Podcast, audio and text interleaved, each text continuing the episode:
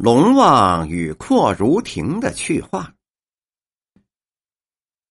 昆明湖中有一座小岛，站在佛香阁上远望，小岛的样子就像一个乌龟壳，乌龟的脖子就是连着东堤的十七孔桥，而乌龟的头则是阔如亭，即八方亭。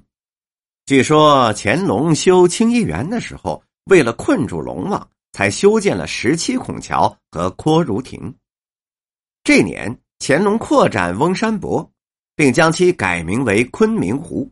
第二年六月，昆明湖发大水，眼看着即将漫过了湖堤。这个使龙王迷失了回东海的路，就上报了玉皇大帝。玉皇降旨，让龙王出长河向南，经永定河，一直朝东入海。龙王走烦了老路了，决定一直往北走下去。过了安河桥，沿着清河直奔了东北方向。这龙王啊，穿过了清河大石桥，一路上是兴高采烈。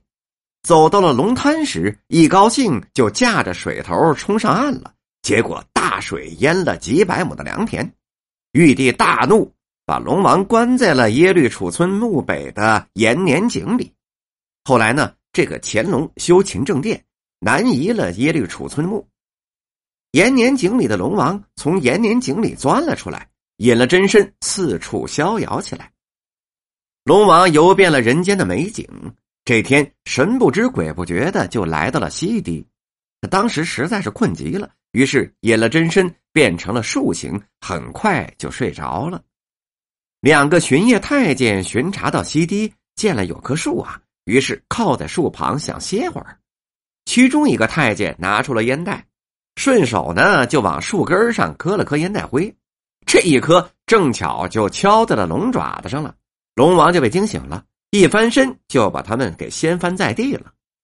两个巡夜的太监吓得是魂飞魄散呢，赶忙就把这事儿报告给了乾隆皇帝。乾隆皇帝大吃一惊，这才想到啊，龙王还没有安身之地呢。他就想，这南湖岛像个乌龟，这一刮东南风呢，这个龟总像是朝着东堤跑，不如是派龙王骑在南湖岛上镇压着这个乌龟。